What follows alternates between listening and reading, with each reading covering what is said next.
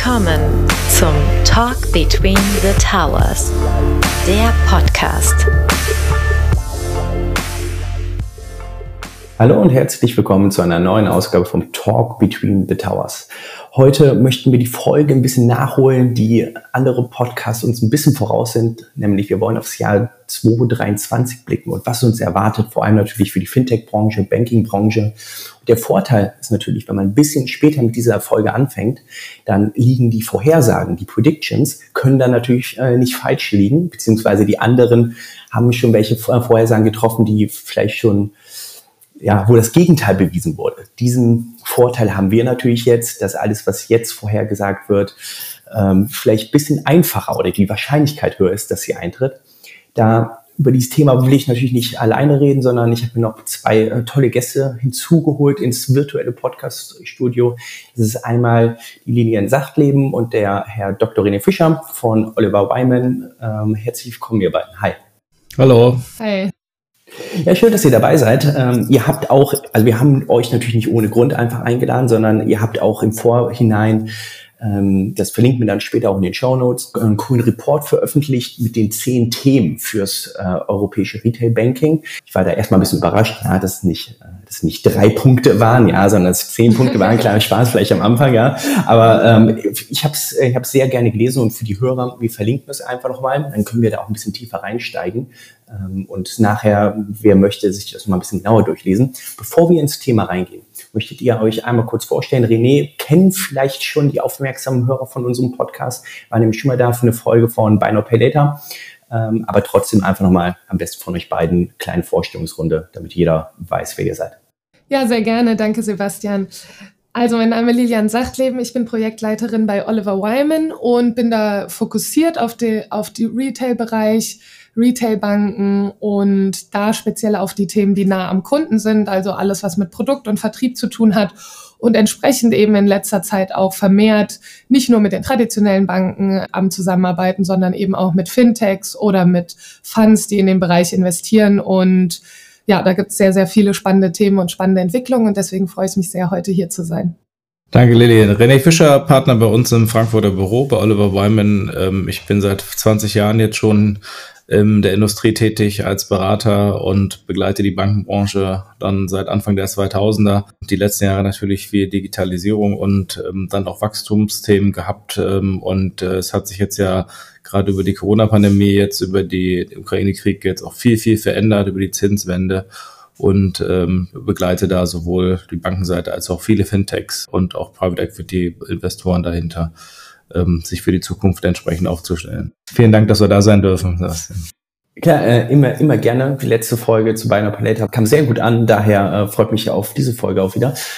Lass uns mal ein bisschen ins Thema reingehen. Wenn wir 2.1, wir setzen uns mal 2.21 zurück, und das letzte Jahr, wer das, glaube ich, so richtig vorhergesagt hat, der gehört, glaube ich, oder die gehört, glaube ich, zu den absoluten Profis äh, in diesem Geschäft, ja. Beziehungsweise vielleicht hätte man Inflation noch ein bisschen vorhersehen können. Ukraine-Krieg glaube ich eher weniger.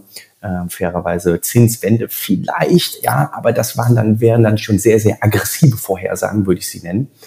Was ist denn, ich will euch jetzt auch gar keinen Druck machen mit der Einleitung, aber was ist denn euer Bild für die Bankenbranche? Ja, was wird da vielleicht 23, aber auch darüber hinaus so das Thema oder die Themen werden? Ähm, ja, du hast es schon richtig angesprochen. Also man hätte es, glaube ich, jetzt wirklich nicht so super vorhersagen können. Diese schnelle Zinswende in dieser Zeit war was, was, äh, glaube ich, auch noch nicht so passiert ist in den jüngsten 20 Jahren und entsprechend sind auch die Banken natürlich deutlich überrascht worden von diesem, doch diesem Change. Wenn ich jetzt mal ein Bild aus, aus der Formel 1 verwende, ähm, dann war das Negativzinsumfeld der letzten zehn Jahre so ein bisschen wie so die Safety-Car-Phase für die Banken. Und jetzt ging es aber so lange, dass viele auch schon gar nicht mehr äh, wissen, wie sensibel eigentlich so das Gas und das Bremspedal ist. Und jetzt befinden wir uns eigentlich wieder mitten im fliegenden Start, denn mit dem deutlich höheren Zinsniveau lässt sich ja mit der Bankbilanz und mit dem Eigenkapitaleinsatz plötzlich wieder richtig Geld verdienen. Und ich kenne einige Banker, die das mal gar nicht glauben können. Und ähm, sie Vorhersagen ihrer Treasury-Kollegen ähm, auch irgendwie mit Erstaunen zur Kenntnis genommen haben. Aber faktisch äh, werden wir jetzt diese nächsten Quartale auch einige Profitsteigerungen sehen. Das ist so ein bisschen Windfall Profit. Aber gleichzeitig äh, beginnt jetzt schon wieder sich der Wettbewerb zu, zu formieren. Ähm, und es gibt schon eine Differenzierung von Häusern. Man kann nicht sagen, irgendwie ähm, ist es das eine Thema, was jetzt äh, die Banken umtreiben wird die nächsten Jahre. Denn es gibt welche, die können schon angreifen. Es gibt welche, die müssen sich erstmal um ihre Bilanzstrukturen kümmern. Und es gibt welche, die erstmal die, die Transformation noch weiter treiben müssen. Mhm. Ähm, insofern sind wir eigentlich, wenn man im Bild von der Formel 1 bleibt, so in den ersten Kurven. Und da entscheidet sich ja jetzt, wie die Ausgangsposition ist für die nächsten Runden. Und was wir jetzt mal nächsten Jahre im Voraus auf jeden Fall konstatieren können, ist, es gibt immer noch zu viele Häuser im Markt. Das heißt, es wird eine Konsolidierung weitergeben. Die ausländischen Institute, die jetzt schon auf den Markt teilweise gedrängt sind, werden versuchen, sich weiter auszubreiten. Und ähm, ich glaube, was noch ein ganz wichtiger Treiber auch sein wird die nächsten Jahre, ist, dass die Private Equity Firmen, die jetzt die letzten fünf bis sieben Jahre so Deutschland ein bisschen entdeckt haben, ne, ähm, wo auch in Richtung Venture Capital auch deutlich mehr Volumen kommt, die sind jetzt alle investiert und äh, haben den Markt auch ein Stück weit entdeckt und äh, werden den auch mit verändern und sind jetzt auch wichtige Treiber, die vielleicht vor zehn Jahren noch nicht da gewesen wären. Und ich glaube, das ist ein wesentlicher Treiber, der das Thema Profitabilisierung ähm, des Bankgeschäfts und die Professionalisierung auch weiterhin ähm, Richtung Digitaltransformation noch weiter treiben wird. Also das sehen wir ganz klar als den wesentlichen Trend, dass das Thema Profit jetzt zwar kurzfristig kommt, aber im mittelfristigen Umfeld ähm, das Thema Konsolidierung und ähm, entsprechend auch Wettbewerbsdruck äh, deutlich höher werden wird. Und deswegen ist die entscheidende Frage, wie man sich da jetzt aufstellt. Mhm. Viele gute Punkte und auch schöne Analogie mit der Formel 1. Wenn ich jetzt mal ein Thema so ein bisschen herausgreifen würde, vor allem, das hast du gerade ein bisschen angesprochen, äh, wenn wir über das Thema steigende Zinsen reden. Ja, dann haben, wir auf der einen Seite Kollegen im Banking, die sich natürlich jetzt freuen ja, und sagen, hey, ähm, wir verdienen jetzt quasi wieder Geld, machen wieder Profite, ja, ohne dass wir eigentlich großartig was ändern müssen zu einem Jahr vielleicht halt. Ja? Ähm, und auf der anderen Seite sehen wir dann jetzt aber auch Banker, die sagen, ja gut, dieser Anstieg der Zinsen ist jetzt nicht graduell langsam passiert, sondern das ist schon in größeren Schritten passiert. Ja, gerade in den USA, aber wir sehen natürlich auch, dass die EZB dem Ganzen ähm, auch jetzt mit Nachdruck äh, das ganze Thema ein bisschen weiter verfolgt und wir dadurch vielleicht wieder auch in eine Rezension kommen halt. Ähm, was glaubt ihr, wo stehen wir da halt? Ne? Also ist es positiv zu bewerten, ja? Oder äh, kommt das Negative oder vernachlässigen wir das Negative quasi in der volkswirtschaftlichen Situation aktuell ein wenig? Ja, also diese Chance-Risikobewertung hat sich in den letzten zwölf Monaten auch so ein bisschen mehrfach signifikant geändert. Also wir hatten eine große Phase der Unsicherheit, wo auch noch nicht so ganz klar war, wie weit jetzt diese Zinswelle tragen wird, so bis zum Frühsommer letzten Jahres. Dann hat sich so ein bisschen der Eindruck durchgesetzt, dass es wirklich eine sehr tiefe Rezession vorsteht, ähm, dass wir mit größeren Risikokosten, Verwerfungen rechnen müssen. Das war so von Frühsommer bis zum Spätherbst eigentlich.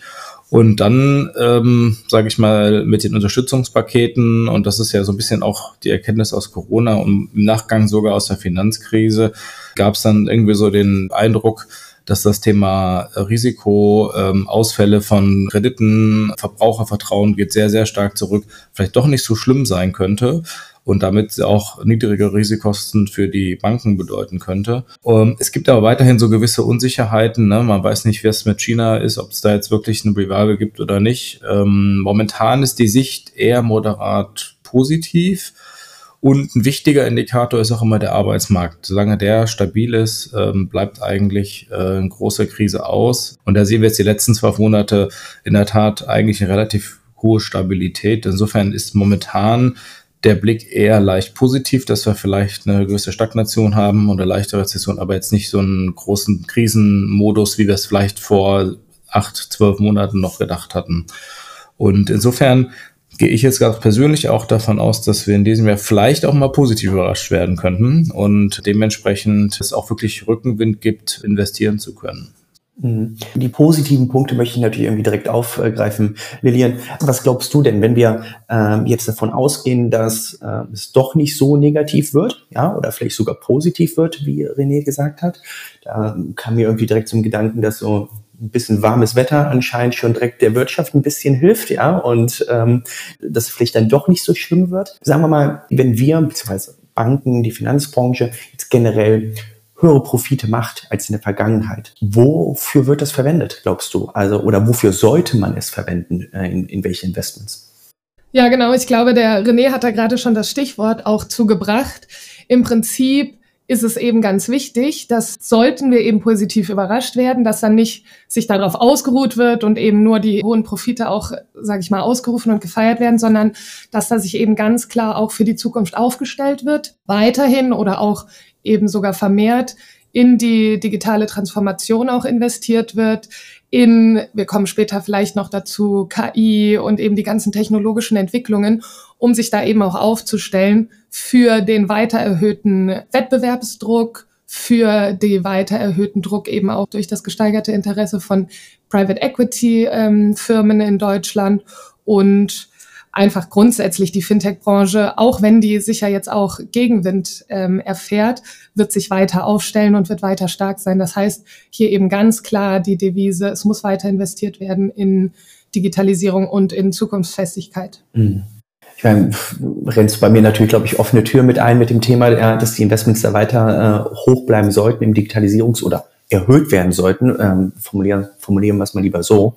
Was ich mich aber auch noch, und gerade bei den Fintechs, ja, ist auch das Thema, in den letzten Jahren haben wir davon immer geredet, oder haben die Fintechs viel davon geredet, dass es von Vorteil ist, Asset-Light äh, unterwegs zu sein, ja. Und das Ganze hat sich gefühlt jetzt innerhalb von einem, äh, von einem Jahr oder von einem Dreivierteljahr komplett geändert. Und vielleicht könnt ihr auch da vielleicht nochmal ein, zwei Sätze drauf verlieren, nämlich das Einlagenmanagement. Ja. Ihr habt es ganz am Anfang, René, nochmal angesprochen. Ähm, vielleicht auch ein bisschen mit den Grundlagen anfangen. Was genau sind da die Vorteile von Banken? Wie können Sie die ausspielen und was machen Sie da vielleicht aktuell auch schon? Ja, der Vorteil in der Tat von den Banken ist ja die Bilanz, dass sie da über das Eigenkapital ähm, und die Fristentransformation, also quasi kurzfristige Einlagen auch einnehmen zu können und gemischt, äh, kurz aber auch mittelfristig, langfristig an, an Finanzierung rauszugeben, ähm, das entsprechend auch gut auf auszutarieren und dementsprechend für dieses Risiko, was man ja auch nimmt, auch einen ähm, entsprechenden Ergebnisbeitrag zu realisieren. Und äh, das Einlagenmanagement, das ist die letzten 10, 15 Jahre ein Muskel gewesen, der eigentlich gar nicht mehr ähm, so richtig trainiert wurde, weil man es ja nicht machen musste, weil das kam ja von alleine. Man musste im Gegenteil eher gucken, dass man Geld quasi gewährt hat über Verwahrentgelte vielleicht ähm, und das wird sich jetzt komplett gedreht. Ähm, wir sehen jetzt schon die ersten Angebote und die entsprechenden Fähigkeiten bei den Banken, aber gefühlte Sensibilität zu wissen, welche Kunden bleiben wie lange, ähm, welche Kunden sind dann doch eher die Zinshopper, wie viel Volumen kriege ich eigentlich mit welchem Angebot. Das sind so Sachen, die jetzt erstmal wieder aufgebaut werden müssen, was die Banken die letzten 10, 15 Jahre überhaupt nicht äh, auf dem Schirm hatten oder auch nicht gebraucht haben. Das ist so ein bisschen wie Reifenwechsel bei der Formel 1, den man erstmal ein paar Runden nicht gemacht gemacht hat oder ein paar ganze Rennen. Und das muss man jetzt erstmal wieder neu lernen. Und äh, da sehen wir jetzt auch einige Häuser in der Tat sehr stark investieren, auch in das Thema Verständnis der Kunden, ähm, warum gehen die eigentlich weg oder nicht oder welche Kunden sind eigentlich wie äh, sticky bei uns. Mhm. Ja, interessante Punkte. Ich glaube, äh, um, um bei dem Thema zu äh, bleiben, ich glaube, dass natürlich auch ein paar Autos, ein paar Fintechs vielleicht auch komplett ohne Reifen gefahren sind bisher, äh, weil man bisher die vielleicht nicht so sehr benötigt hatte in dem Fall. Ich fand zuletzt auch ganz, weil wenn wir über, über Fintechs reden, und wenn wir über den deutschen Markt reden, kommen wir sofort zu Trade Republic eigentlich. Ja. ja ist, glaube ich, eins der Vorzeige-Fintechs. Und man hat ja auch zuletzt die Nachrichten gesehen und da fand ich ganz interessant, weil es genau in dieses Thema reinpasst was du gerade erwähnt hast, die jetzt auch Zinsen vergeben, ja, und das glaube ich auch auf eine sehr smarte Art und Weise machen, mhm. nämlich mit einem Opt-in-Verfahren. Ähm, und ich finde, da sieht man dann wahrscheinlich das erste, was du gerade angesprochen hast, dass Player das übernehmen, ja. Also etablierte gehen aktuell noch sehr traditionell vor oder Direktbanken sehen wir ja, dass äh, Zinsen auf Tagesgeld gerade für Neukunden angehoben werden. Und das Player wie Trade Republic, das auf diese Art und Weise machen, fand ich sehr interessant. Aber jetzt mal sehen wir natürlich auf der einen Seite Trade Republic, absolutes Vorzeige-Fintech und ähm, ein super Modell aus meiner Perspektive. Aber ich glaube, wir werden wahrscheinlich auch Fintechs sehen, die mehr Probleme bekommen werden. Lilian, welche Fintechs glaubst du, werden, werden besonders hart getroffen? Und was ist die Konsequenz, wenn wir mehr Übernahmen sehen in dem Bereich etc.? Ja, genau. Also ich glaube eben vor allem Fintechs, die von den Entwicklungen der letzten Jahre besonders profitiert haben, die jetzt von der Wende stark getroffen werden, sind da natürlich am, am höchsten im Risiko. Ich denke da vor allem auch an Kredit-Startups, sowohl im Privatanleger als auch im KMU-Bereich, die sich ja auch darauf zum Teil verlassen haben, eben keine eigene Bilanz zu haben, aber eben von Investoren Geld zu bekommen. Da waren auch immer genug Investoren da, die eben gute Investments gesucht haben. Das heißt, auf der einen Seite wird diese Seite schwieriger und da müssen die sich eben etwas überlegen, wie sie diese Seite des Geldflusses auch sichern. Und auf der anderen Seite dann natürlich die gesamte Risikovorsorge und eben auch das Management von den verschiedenen Kundensituationen, die da auf sie zukommen, eben getrieben durch die Krise, durch Energiepreise, durch Inflation etc. Also das auf jeden Fall auf der einen Seite. Und dann, du hast selbst gesagt, Trade Republic als Vorzeige-Fintech, aber grundsätzlich in diesem gesamten Investment- und Trading-Bereich sehe ich auch auf jeden Fall, äh, sage ich mal, dass da eine gewisse Flexibilität eben sein muss, die Trade Republic jetzt zeigt, da auch auf Deposits äh, eben reagiert und, und eben die Deposits zieht. Aber der Trading Boom, den haben wir ja letztes Jahr auch sehr nachlassen sehen und da erwarten wir jetzt auch nicht, dass die Privatanleger sehr, sehr schnell wieder alle aufs Trading drauf zustimmen. Das heißt, auch hier werden sich die äh, verschiedenen Firmen, die in diesem Bereich aktiv sind, was überlegen müssen. Krypto sowieso ähm, da stark betroffen. Ja. ja. ja. genau. Ich glaube, also wenn man im letzten Jahr gesagt hat, dass Web3 Krypto ein Zukunftsthema ist, ja, dann äh, hätte man, glaube ich, im letzten Jahr ein bisschen Pause machen müssen, ja, und sich in, bei dem Thema ein bisschen zurückhalten müssen. Vielleicht kann man jetzt wieder kommen. Letzte Woche Bitcoin-Preis habe ich gesehen, glaube ich, um 20 Prozent gestiegen, ja. Das ist ja ähm, mittlerweile ändert, kann man seine Meinung dann wöchentlich zu dem Thema ändern. Das ist ganz, ähm, da kann man ganz flexibel unterwegs sein. Aber vielleicht noch eine Nachfrage, äh, Lilian, bei dem Thema dass äh, Fintechs darauf reagieren müssen. Ich glaube, es ist eindeutig natürlich. Auf der anderen Seite, in den letzten Jahren hat man gesagt, Banken müssen mehr wie Fintechs werden. Müssen Fintechs jetzt mehr wie Banken werden? Ja, also ich würde jetzt nicht sagen, genau, dass sie jetzt ihr Geschäftsmodell aufs Grundlegende ändern sollten und eben irgendwie doch Richtung Bilanz schwerere Modelle gehen sollten. Aber nichtsdestotrotz müssen sich jetzt Fintechs trotzdem mit sage ich mal, den traditionelleren Themen, mit denen sich die Banken eben in den letzten zehn Jahren gerne auch mal rumgeschlagen haben, anfreunden. Und das ist eben Kostenmanagen, sich intern konsolidieren, sich auf das funktionierende Kerngeschäft fokussieren, da auch identifizieren, was ist das, eben entsprechend Wachstumsambitionen auch anpassen und äh, korrigieren und ja, das hat natürlich zur Folge, dass sich, dass einige gerade sehr schnell gewachsene Fintechs sich da auch ernsthaft in die Augen schauen müssen und sagen, was ist hier die richtige Größe, die wir auch brauchen, um vorwärts zu gehen, um da eben gesund über die nächsten Monate zu, zu kommen, bis wir dann vielleicht auch wieder die nächste Finanzierung gut ähm, sichern können. Und dann gleichzeitig auf der anderen Seite natürlich auch zum Markt schauen. Wie stellt man sich da auf? Wie reagiert man da clever auf die veränderten äh, Verhältnisse? Und da hatten wir ja gerade schon Beispiele zu. Mhm. Ja, de definitiv ähm, gute Punkte. Ich glaube auch nochmal ganz persönlich, dass bei vielen Fintechs, und ich will jetzt gar nicht so sehr Fintech-Bashing machen, ich glaube, äh, wir sind vielleicht in der Vergangenheit eher darauf äh, aufgefallen, dass wir ein bisschen Banken-Bashing äh, betrieben haben, ja. Daher ist es jetzt vielleicht ganz ausgewogen. Aber das glaube ich auch Konsumenten wahrscheinlich sich dran gewöhnen müssen, was denn eigentlich der wahre Preis ist für, für gewisse Leistungen. Mhm. Ja? Und dass Fintechs das ein bisschen vielleicht rumexperimentieren müssen, ja, mit der Preisstruktur von ihren Angeboten. Weil wenn mein Angebot so viel besser ist wie von Banken, ja, dann sollte der Endkonsument dafür auch bereit sein, ein Premium zu zahlen. Und wenn er nicht bereit ist, ein Premium zu zahlen, dann ist vielleicht mal ein Produkt ja, doch nicht so innovativ, wie ich das bisher immer dachte. Mhm. Und ich glaube, dass es auch ganz interessant äh, sein kann.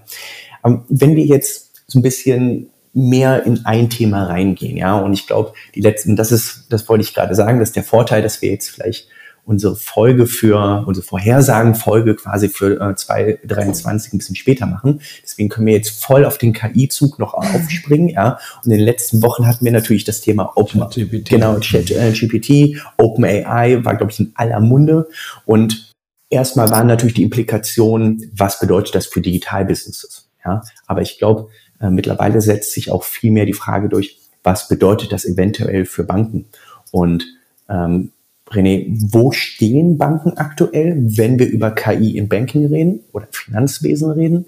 Und was glaubst du, äh, müssen Banken machen, beziehungsweise was für Services sind generell denkbar in dem Bereich? Ja, also ähm, in der Tat, GPT ist ja schon spannend, wird auch bei uns intern äh, intensiv diskutiert, wobei man unterscheiden muss nochmal zwischen, sage ich mal, wie glaubhaft bringt jemand was rüber und wie gut kann jemand einen Text zusammenpassen, packen und äh, wie sicher ist das, dass der Inhalt dann nachher auch stimmt, ja. Ähm, insofern sind durch dieses Thema KI sind die Möglichkeiten natürlich vielfältig und die Banken haben schon sehr, sehr ähm, lange, aber zum Teil auch auf sehr, sage ich mal, reduziertem Niveau in das Thema KI investiert. Zunächst mal von den Services her wird sich sicherlich die Art und Weise verändern, wie die Banken das Thema anbieten können, auf Kundenfeedback reagieren. Bisher ist es ja schon sehr stark ein Push-Thema aus der Bankenseite. Das heißt, es gibt Kampagnen, man überlegt sozusagen, wer könnte da äh, affin sein für ein Thema und äh, zukünftig und im Ausland sehen wir das teilweise auch schon, wird viel stärker interaktiv sein, reaktiv, ähm, wo wirklich in Real-Time, je nachdem, welche Sachen ein Kunde macht in der Interaktion, je nachdem, ob er bezahlt, irgendwo für ein bestimmtes Thema auch ein entsprechendes Angebot oder eine Möglichkeit kommt, äh, zum Beispiel was abzusichern ähm, wenn man Fahrrad kauft, was vielleicht dann wirklich in dem Moment sagt, ja, es macht ja wirklich Sinn und dann äh, wirklich hilfreich ist. Ja. Ich glaube, die, die Lilian kann gleich nochmal ein bisschen drauf eingehen, was der Vorteil vielleicht von Banken ist oder ob den Vorteil darin haben. Aber ich glaube, sozusagen diese erweiterte Service-Spektrum, äh, das werden wir auf jeden Fall in den nächsten Jahren sehen.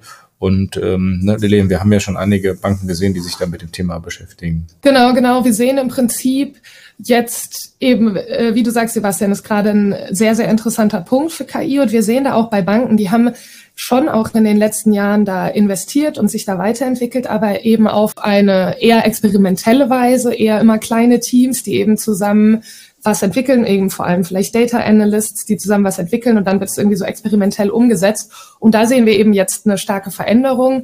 Äh, da begleiten wir auch Projekte äh, genau in diesem Bereich, dass eben mehr verstanden wird, um KI dann auch wirklich zum Kunden zu bringen, um den Kunden Mehrwert zu bringen, muss das eben in die Wertschöpfungskette eingegliedert sein und dadurch gibt's dann auch Front-to-Back eben Anwendungsbereiche und das geht eben nicht mehr, wenn man das in kleinen Hubs irgendwo ein bisschen experimentell macht, mhm. sondern in breiteren Teams, wo man zwar auch die Analysts und die Data Analytics Experts hat, aber auch die Business-Leute vorne mit einbindet und sich eben fragt, was sind genau die Anforderungen, was muss es können, was wollen wir da dann eben auch rausbekommen und wie kann es dann beim Kunden wirklich Mehrwert generieren.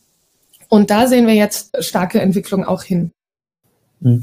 Aber vielleicht um ein bisschen konkret zu werden, welche Bankbereiche denkt ihr werden äh, vor allem äh, beeinflusst? Also mir kommt in den Kopf so ein bisschen was vielleicht Risikoscoring von, von KMUs, von, von Privatkunden oder ist es eher der Customer Service, der beeinträchtigt wird davon? Was glaubt ihr, sind so die Bereiche, wo man sagt, okay, hier werden wir zuerst Anwendungsfelder mhm. finden, ja, und wo vielleicht erst später? Ja.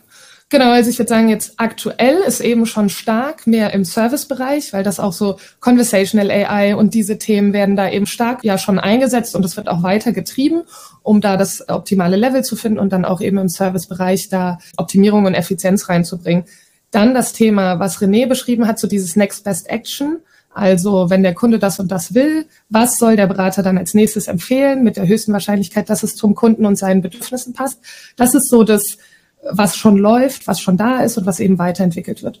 Und was wir glauben, was dann jetzt als nächstes äh, kommt, hängt ein bisschen natürlich vom Haus ab und in welche Richtung sie investieren. Aber äh, da gibt es eben vorne im Targeting und im Pricing, also welcher Kunde braucht was, wie bepreise ich das intelligent. Das ist auf jeden Fall ein Anwendungsbereich, den wir sehen. Und dann aber genau wie du sagst, auch nach hinten durch das Risikomanagement, die, ähm, die Abwicklung dann selber, die auch unterstützt wird mhm. und dann eben auch in den ganzen, sag ich mal, Problemfällen, Mahnwesen, solche Themen, das, das mhm. sehen wir eben auch. Ja, gerade im Anwesen, äh, interessanter Punkt, den du sagst. Ich glaube, da haben wir auch relativ viele Startups gesehen, die sich in dem Bereich gegründet haben. Ich glaube, da kann man sehr äh, innovativ vorgehen. Ähm, aber was ich mich bei KI immer frage, gerade in Bezug auf Banken, warum hat es bisher nicht geklappt? Hat es damit zusammengehangen einfach, dass man gesagt hat, hey, lass uns erstmal den ersten Schritt machen, lass uns erstmal im Privatkundengeschäft eine vernünftige App auf die Beine stellen, bevor wir über fortgeschrittene Technologien wie KI nachdenken. Hat es daran gelegen, dass Banken nicht genug investiert haben? Ähm, Hat es an, an der Regulatorik gelegen? Was ist da so euer Take? Das ist sicherlich eine Mischung aus verschiedenen ähm, Themen. Das eine ist, dass es halt ähm, Multi-Investitionen gibt in Bankhäusern, also sozusagen gleichzeitig versuchen, Kosten zu reduzieren. Die letzten Jahre wurden die Filialen und ähm, auch die Personalstärke reduziert. Man muss in Modernisierung der Infrastruktur investieren etc. Dann fällt das Thema KI, zwar es war interessant, aber das fällt immer so ein bisschen, fährt als fünftes Rad so am, Rahmen, äh, am Wagen mit. Ja, Das ist jetzt nicht im Schwerpunkt. Das andere Thema ist, dass man erstmal genug Datenpunkte braucht, genug Historie, und da komme ich wieder zum Thema IT-Infrastruktur, ja, ein Datenhaushalt und dass man dann aber auch genug Frequenz- und Interaktionsfähigkeit braucht, ähm, damit sich das auch amortisiert. Das heißt, je kleiner so ein Haus, umso weniger von diesen Fähigkeiten oder von diesen Möglichkeiten hat man, umso weniger amortisiert sich das Ganze dann, ja. Das dritte ist noch, dass die letzten Jahre eher durch eine Kostensenkungsdiskussion war, die sich auch relativ schnell amortisiert. Ja, und bei dem KI-Thema da, die genau wie man sagen über Service, dann amortisiert sich das natürlich erst über einen gewissen Zeitraum. Und ich glaube aber, 2023, wenn man jetzt sagt, man hat diesen Rückenwind, was Leni auch vorhin sagte, dann ist es jetzt die Gelegenheit, eigentlich da auch mal gezielt äh, rein zu investieren. Man wird nicht so viele von diesen Jahren haben, wie man mal so ein bisschen Rückenwind kriegt. Ne? Und insofern glaube ich, könnte das jetzt ein Fenster sein. Ja, ja, gute Punkte. Ich persönlich glaube auch, dass vor allem natürlich, wenn wir über Investments in diesem Bereich reden, auch viel über den, du hast Datenhaushalt genannt, ja, diese grundlegende Infrastruktur, damit ich erstmal die Daten überhaupt ich nenne es mal, äh, anzapfen kann, ja, äh, und strukturieren kann. Genau, weil was wir, glaube ich, auch bei, wenn wir uns das Thema OpenAI anschauen, ja, oder die, die Company OpenAI Organisation, wie man es auch nennen möchte, das Thema ist ja bei denen gar nicht so die Intelligenz, die die bauen, sondern vor allem auch der Zugang zu Daten, ja. Und vielleicht ist der Trend auch so ein bisschen wieder zurück, ja, dass alle über KI geredet haben in den letzten Jahren, aber vor KI hat jeder über Daten geredet, Datenhoheit und vor allem über Daten, die sonst keiner hat. Ja, und weil das ist ja die Geheimzutat quasi bei der KI, dass du Daten hast, die sonst keiner hat und sozusagen dann, wie ihr es gesagt habt, Empfehlungen treffen kann, die sonst keiner treffen kann. Also ich glaube, dass das Thema vielleicht auch nochmal stärker wiederkommt. Ne? Ja. Daher, ähm, das sind, glaube ich, ganz interessante Felder. Aber lass uns mal äh, das Thema KI ein bisschen beiseite schieben. Ja, ähm, ich glaube, ja, was, was man mitnehmen kann, es wird sehr, sehr wichtig, ja, äh, wie in den vergangenen Jahren, aber diesmal vielleicht mit ein bisschen mehr Nachdruck, weil Banken in der Lage sind, diesen Nachdruck dem ganzen Thema auch zu verleihen. Aber wenn wir über andere Themen reden, ich glaube, ein ganz großes Thema, und das sehen wir vor allem bei, ich glaube, der Commerzbank, ja, ist ein großes Thema, äh, Nachhaltigkeit im Banking. Wie wird das Jahr 2023 für das, ich glaube, man kann dazu sagen, Climate Fintech, ja? Ähm, wie wird es? Was sind da Modelle, die ihr spannend findet, wo ihr sagt, okay, ähm, denen gehört die Zukunft? Ja, das, das Climate äh, Fintech Thema ist sicherlich auf jeden Fall spannend, auch wenn es vielleicht jetzt nicht in diesem Jahr den, den Durchbruch kriegt, aber es wird die nächsten Jahre immer wichtiger werden, definitiv. Und da bildet sich auch was heraus, was die letzten Jahre noch nicht da war. Es gibt so zwei Bereiche, die wir besonders interessant finden. Das eine ist ähm, alles rund um RegTech, also was sich um neue Veröffentlichungsanforderungen dreht. Wenn man sich überlegt, äh, wenn eine neue Taxonomie äh, rauskommt und ein Unternehmen muss da tausend Seiten technische ähm, entsprechende Spezifikationen durcharbeiten, dann braucht das auch entsprechende Unterstützung. Und äh, da äh, ist natürlich gut, wenn Banken, die den Unternehmen helfen wollen, auf diesem Transformationspfad ähm, auch weniger CO2 rauszublasen, Phasen ähm, entsprechend dann auch äh, Hilfsmittel zur Verfügung zu stellen, um in der Lage zu sein, das selber für sich zu bewerten. Das ist der eine Bereich.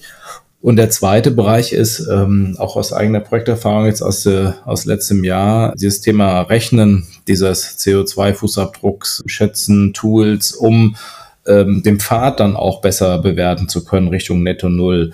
Ähm, das ist auch ein großes Thema. Ähm, da gibt es natürlich auch viele Unwägbarkeiten, Annahmen etc. Aber dieses äh, Fähigkeit, sage ich mal, das äh, zu quantifizieren und auch in irgendeiner Form Abhängigkeiten, Bewegungen transparent zu machen, das ist der zweite Bereich. Und wir sehen bei den Geschäftsmodellen auch einen sehr starken Fokus auf genauso B2B-Abo-Modelle. Äh, die Konsumenten sprechen zwar gerne, aber eine echte Preisbereitschaft und Wechselbereitschaft quasi gibt's noch nicht. Und die Frage ist, ähm, wahrscheinlich muss man dann wieder schauen, wo man dann echte Kosten sparen kann, um dann noch eine echte Bewegung zu ähm, produzieren. Bei Unternehmen ist halt der Druck äh, entsprechend ähm, größer. Und die steigenden Zinsen, die Inflation, die trübende Wachstumsaussichten haben so ein bisschen auf die Agenda gedrückt, aber wir glauben, dass das trotzdem weiterhin relevant ist und jetzt auch genutzt werden wird im Rahmen dieser ganzen Unterstützungspakete, wird sich das ja immer mit diesem Kontext, also wie kann ich den CO2-Fußabdruck, wie kann ich nachhaltiger werden, wird es immer mit diesen Rahmenbedingungen auch investiert werden.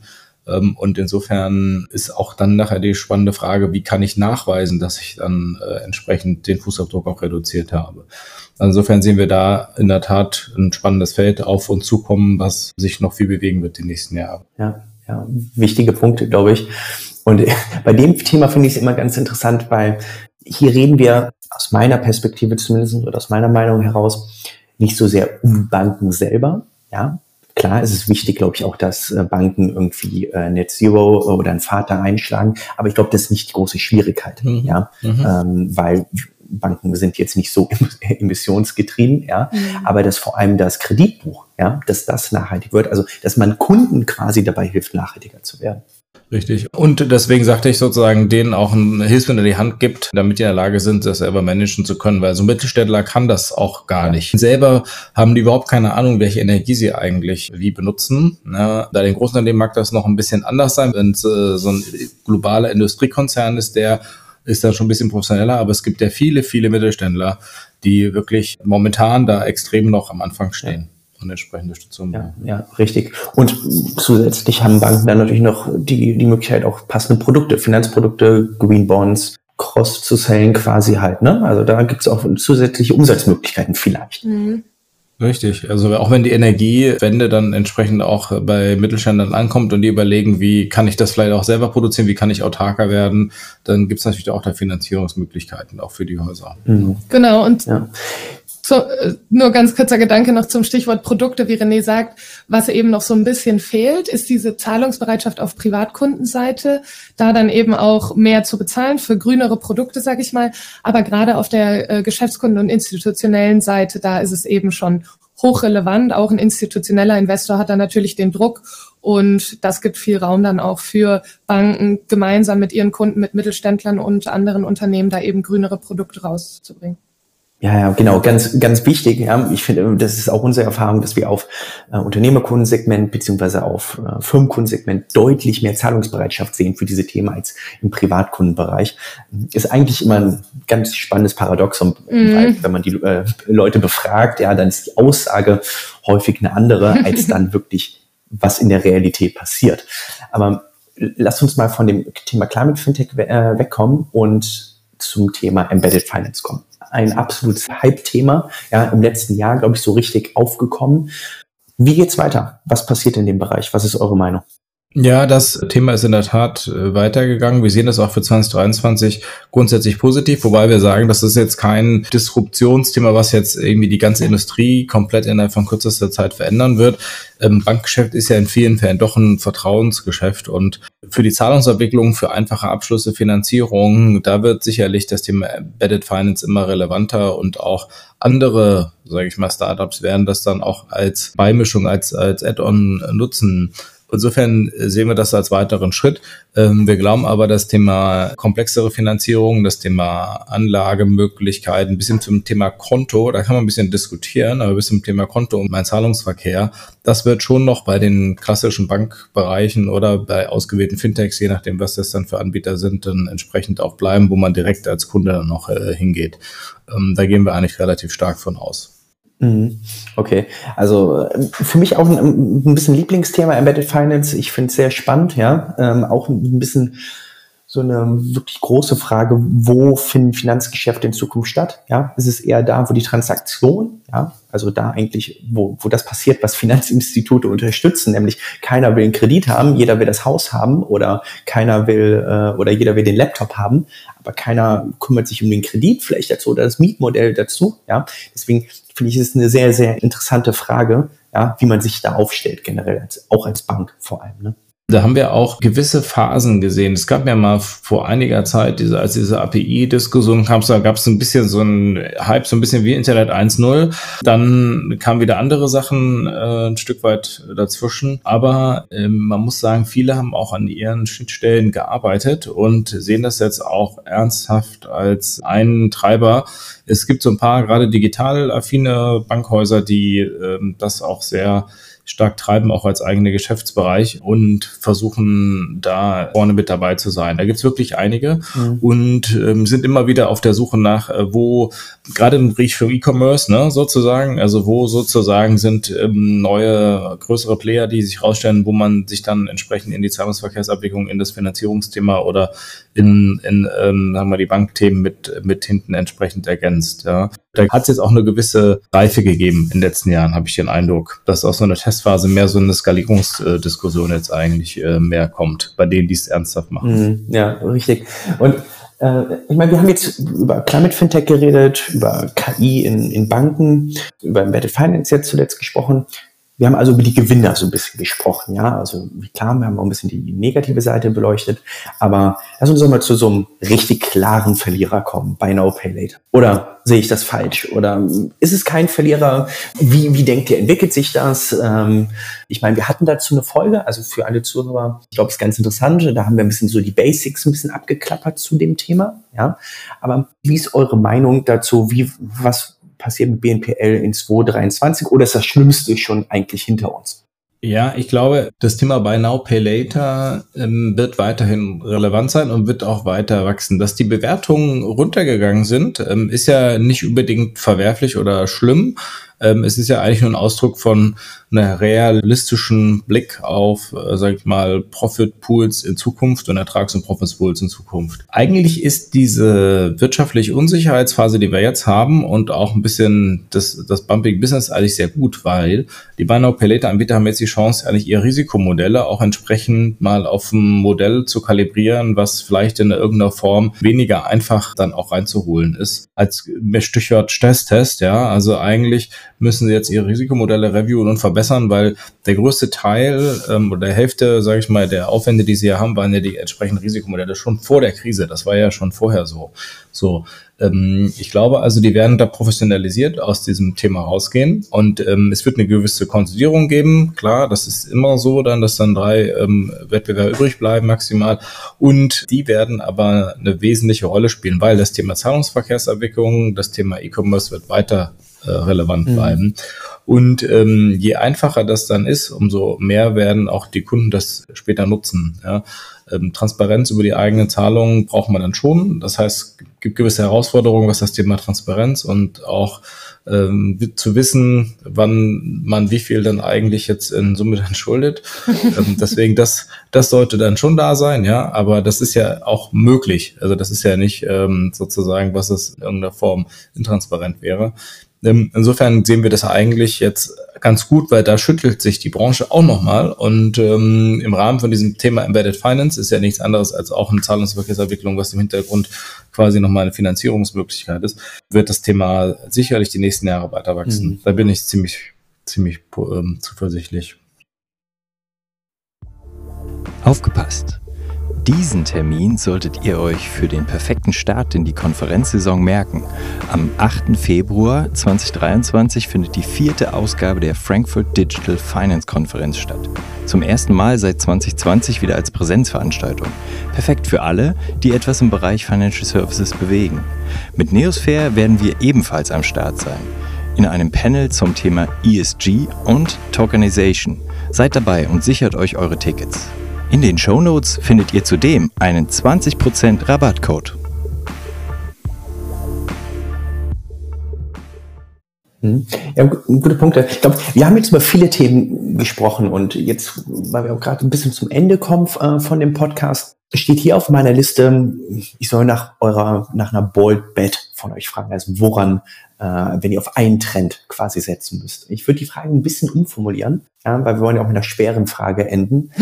von Peter Thiel entliehen. Woran glaubt ihr, was passiert im Jahr 2023, woran kaum ein anderer glaubte? Was ist da so, so euer Blick? Also welcher Trend glaubt ihr wird, wird wichtiger, ja, wo viele andere sagen, boah, nee, der ist eigentlich überhaupt nicht wichtig. Ich weiß nicht, wer anfangen möchte. Ich würde gerne von euch beiden mal eine Perspektive darauf bekommen. ja, das ist eine gute Frage. Ähm, ich glaube fast an die Hypothese, die René am Anfang aufgestellt hat. Und zwar, das kann ein sehr positives Jahr für Banken werden, für traditionelle Banken. Natürlich werden die sich da viel einstellen müssen, eben auch ihr, ihr Deposit Pricing, all solche Themen aufzuräumen. Aber ich glaube, dass sie die Gewinner im Kampf um die Deposits sein werden und eben entsprechend ein positives Jahr haben. Okay. Ich, ich lasse ich lass es mal durchgehen. Ja, ich lasse mal durchgehen, René. René, jetzt bist, äh, jetzt bist du da. Ich glaube, wenn ich jetzt sozusagen gucke, dann sind so eine Reihe, also dann hat sich die letzten zwölf Monate ja immer ähm, so der Eindruck manifestiert, ähm, es gibt kein neues Geld am Markt, die Private Equity Investoren sind äh, zurückhaltend und ähm, kommt eine ganze Reihe von Fintechs unter Druck.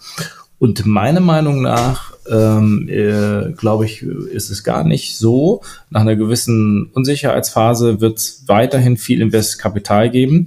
Und wir werden eigentlich auch äh, Investitionen sehen, auch in, sage ich mal, Wertpapier-Fintechs, in Kredit-Fintechs, die vielleicht, wo man jetzt im ersten Blick sagt, irgendwie, naja gut, aber die sind doch jetzt gar nicht so attraktiv ähm, aber auch gerade auf der Investmentseite. Ja, wir haben so viel Geld ähm, in Deutschland auch, da wird es weiter Zuflüsse geben und dementsprechend gehe ich davon aus, dass wir ähm, vielleicht auch einen sehr, sehr positiven, wenn Sie am Ende, wenn wir am Ende des Jahres gucken, positiven Venture Capital Private Equity äh, Volumensteil haben, den wir jetzt äh, sehen werden, äh, der investiert wurde gerade in diese Themen. Und die dann auch das nach vorne treiben, also auch signifikant dann nochmal Kundenzahlen gewinnen. Ja, das glaube ich auch. Ja. ja interessante Punkte. Also ich glaube, wir werden gegen Jahresende, ja, werden wir die Folge dann nochmal äh, wieder, wieder uns anhören.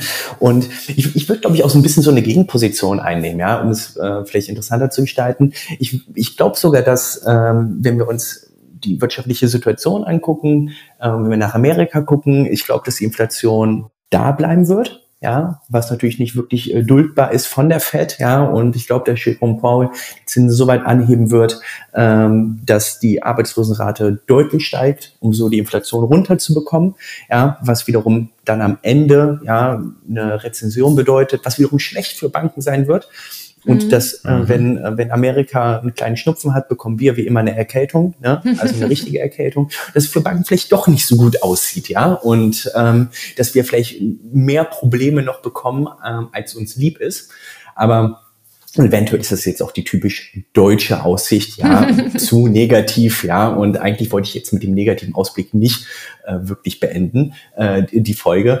Aber ich fand, die, eure Punkte waren sehr, sehr äh, interessant, ja. Ich glaube, wir haben vielfältige Punkte gerade mal abgearbeitet, ja. Und ich glaube, viele Punkte werden uns wirklich beschäftigen äh, in der Finanzbranche oder jeden, der in der Finanzbranche aktiv ist. Und gerade mit dem KI-Thema ist, glaube ich, was, ihr habt eben gesagt, es wird sich vielleicht nicht sofort amortisieren, ja aber in den nächsten Jahren auf jeden Fall. Und das, glaube ich, ja. genau jetzt dann die richtige Zeit, mit sich dem, sich mit dem Thema zu beschäftigen, weil Absolut. erst auf den Zug aufspringen, wenn er schon voll fährt, ist natürlich nicht immer ganz so einfach, auch von der eigenen Lernkurve her, glaube ich. Daher ein sehr, sehr relevantes Thema, sich einfach damit jetzt schon zu beschäftigen.